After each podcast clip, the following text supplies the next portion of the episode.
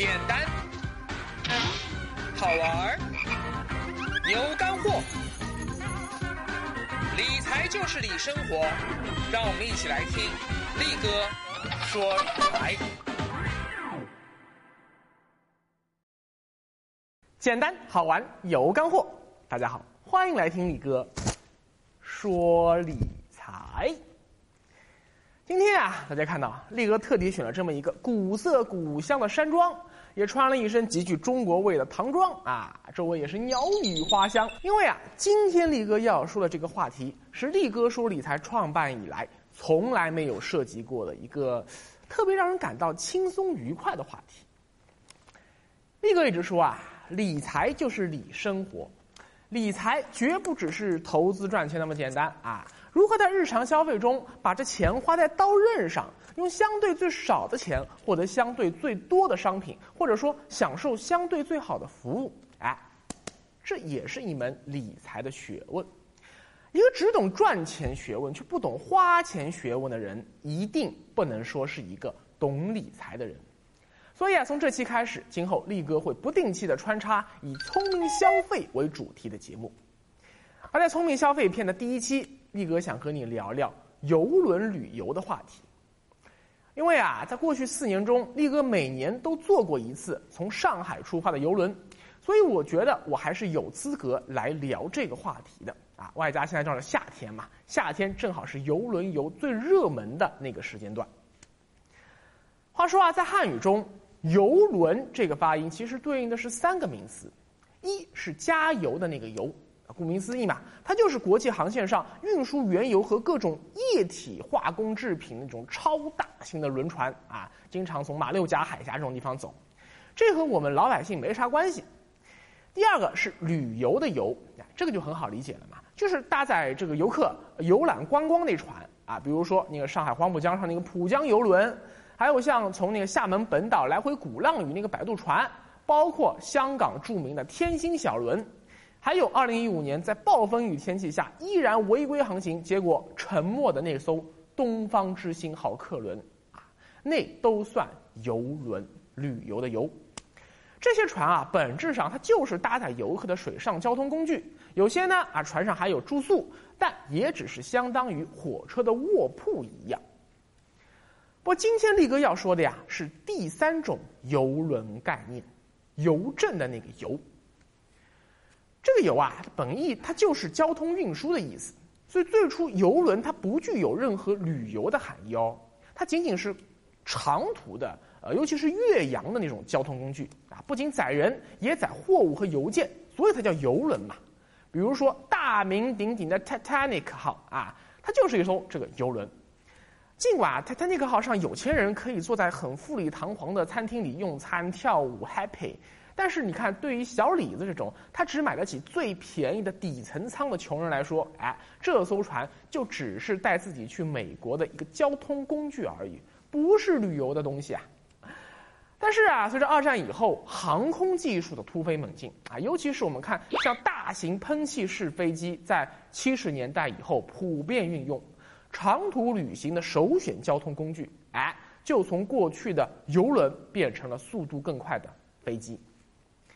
比如说啊，在一九六零年的时候，像 Titanic 号那样往返于欧美大陆之间的游轮，它运送的游客，呃，不是游客，是旅客，一年超过一百万人次。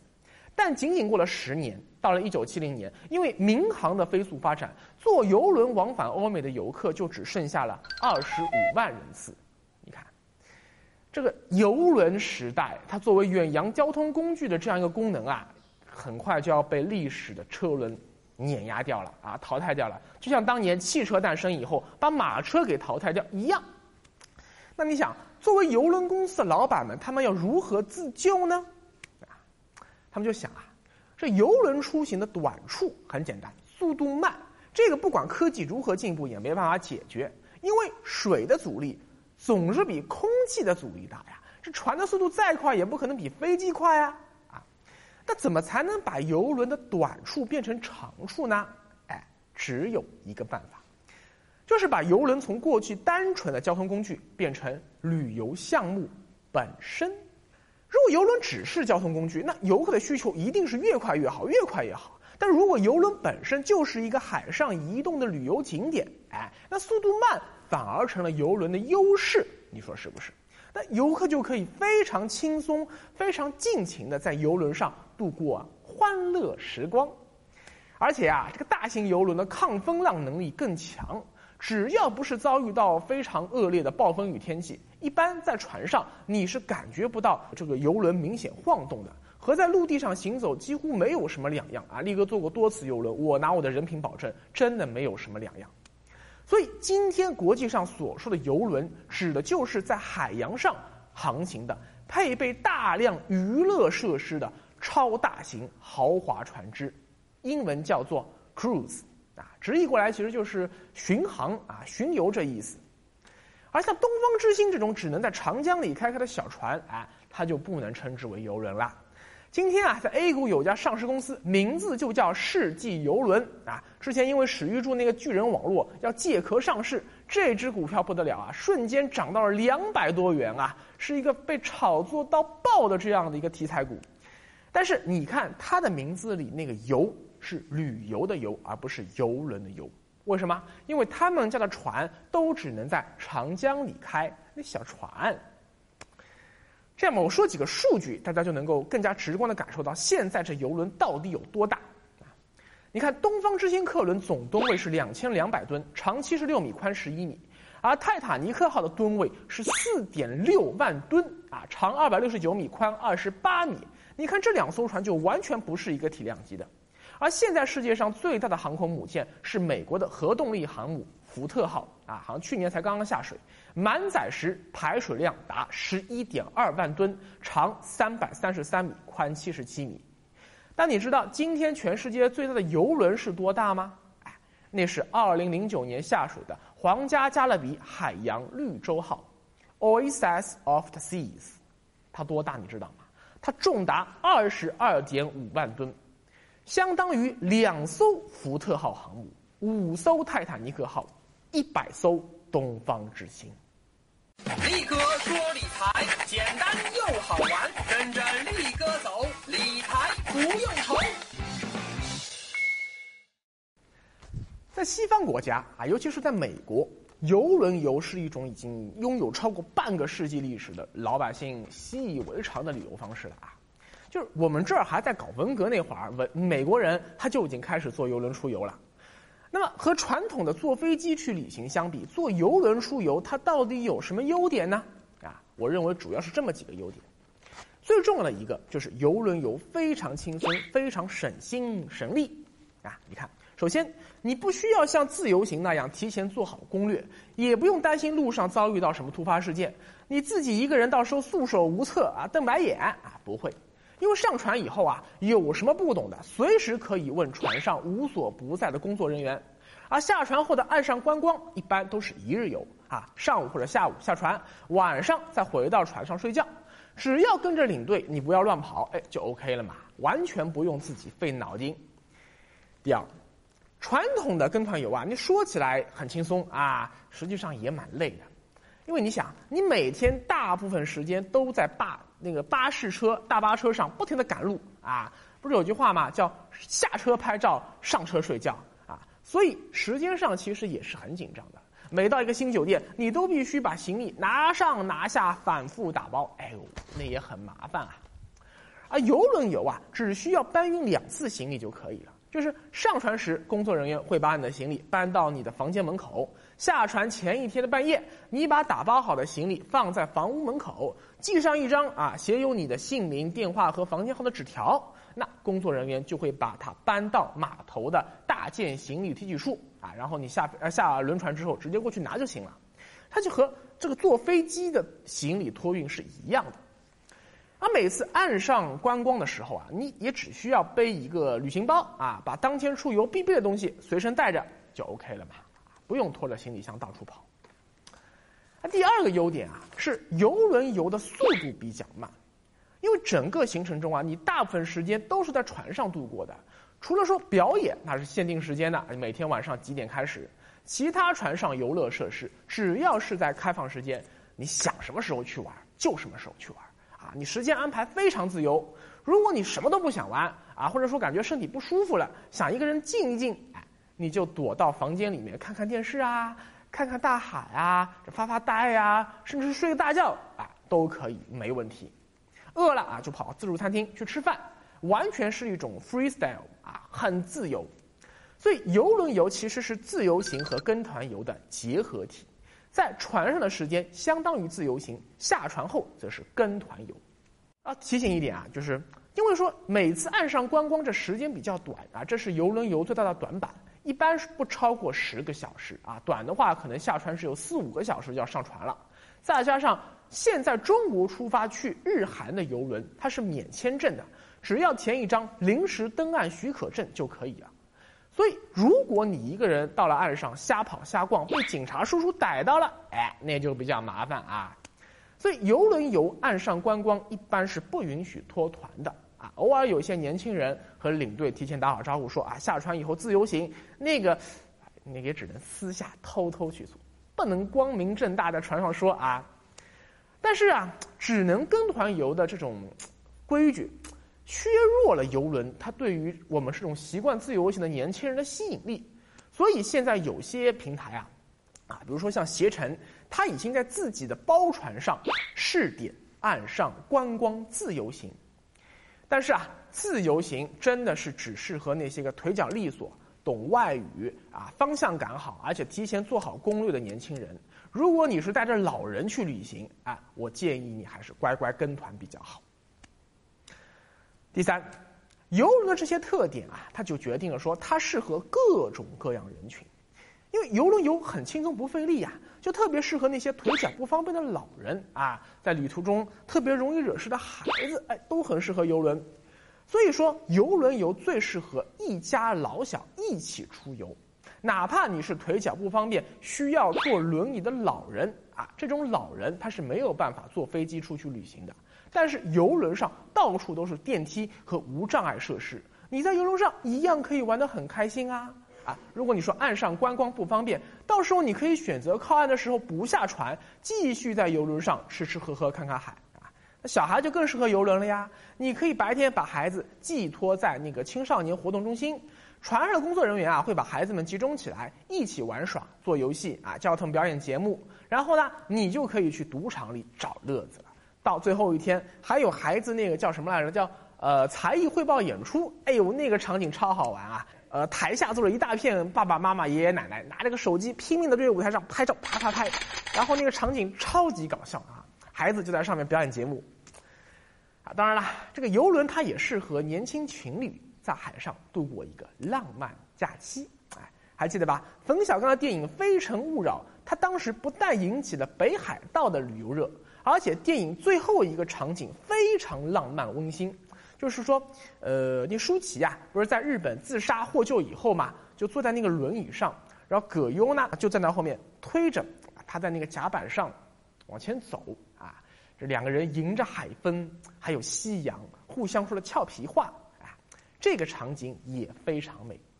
这艘船当时的取景地就是力哥坐过的，现在已经以上海为母港的歌诗达。塞琳娜号，除了适合各类人群啊，旅游呃游轮旅游还适合各种出游的需求，比如说一个公司要做那个 team building 啊，那许多大型游轮上都会有会议室或者是活动室，那公司就可以在船上开年会，员工们呢就可以在船上进行各种游戏，从而大大增进员工之间以及员工和老板之间的感情。啊，当然了，我本人是不建议老板真的带员工上船的话，还在船上去讲工作的事啊，这个太扫兴了啊。另外，你看，像一大群同学、一大群朋友、一大群网友都可以相约在海上，比如说现在很流行大学毕业旅行啊，或者说呃像老同学毕业十周年、二十周年聚会，都可以放在游轮上。如果力哥以后的社群做的足够大。哎，我也会考虑组织一次荔枝会会员的集体游轮游，中间抽一个下午啊，抽两小时搞一个海上理财沙龙，哎，我估计会蛮有意思的。说到底啊，不管船上的娱乐设施有多好玩，这个终究它就是一艘船，所以玩到后来啊，时间长了，再好玩的娱乐设施你也会玩腻的。反而是人与人之间相互逗乐玩耍会更有意思。这就是为什么传统的电子游戏会逐渐没落，而网络游戏却会越来越火的根本原因。啊，只有与人斗，那才是其乐无穷的。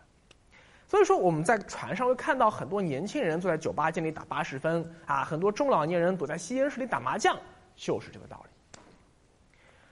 最后啊，就是从理财角度看，游轮游的性价比。比较高。我们说旅游啊，一般就四个刚性支出：交通、住宿、餐饮，还有就是玩的费用，包括像景景点门票之类的。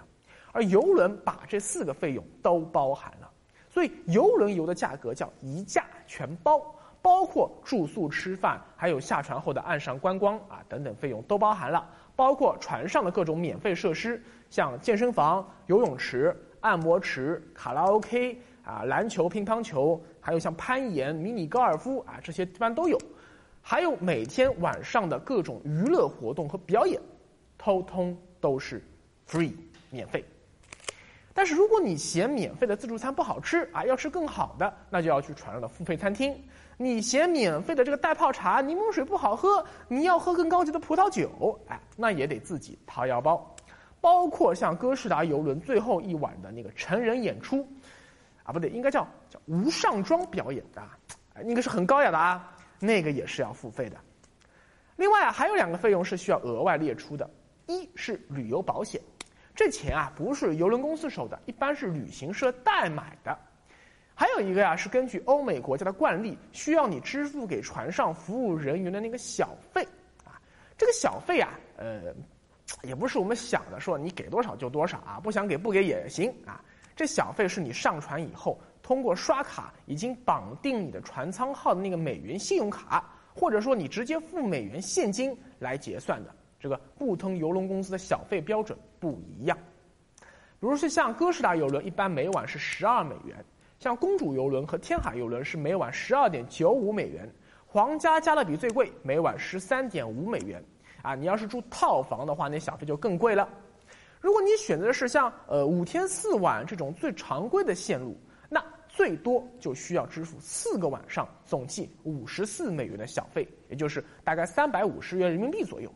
这些费用都是不包含在旅行社啊或者邮轮公司给你开的邮轮价格中的。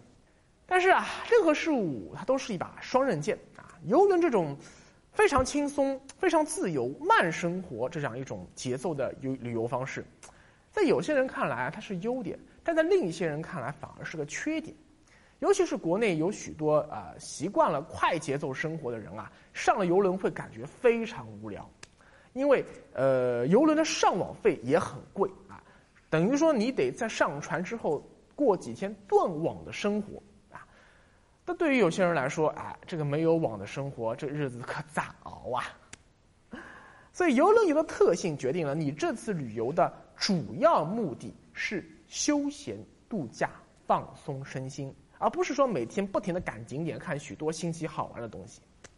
如果你主要是要看岸上的景点，细细品味当地的民俗民风，那不好意思，游轮游绝对不适合你。你必须要搞明白啊，游轮它主要玩的就是这艘船本身，岸上观光行程只不过是走马观花的附属品。两者在这场旅行中的占比是六比四，甚至有时候是七比三，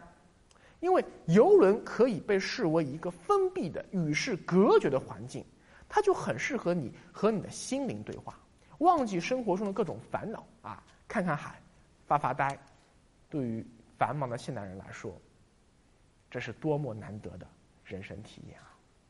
好，力哥说理财简单又好玩，欢迎扫描屏幕下方二维码，或者是在微信公众号搜索界面搜索“力哥理财”，关注力哥理财官方微信，那里有更多理财干货等着你。我们下回见。力哥理财物语，游轮旅游主要玩的是游轮本身。思考，你喜欢游轮这种旅游方式吗？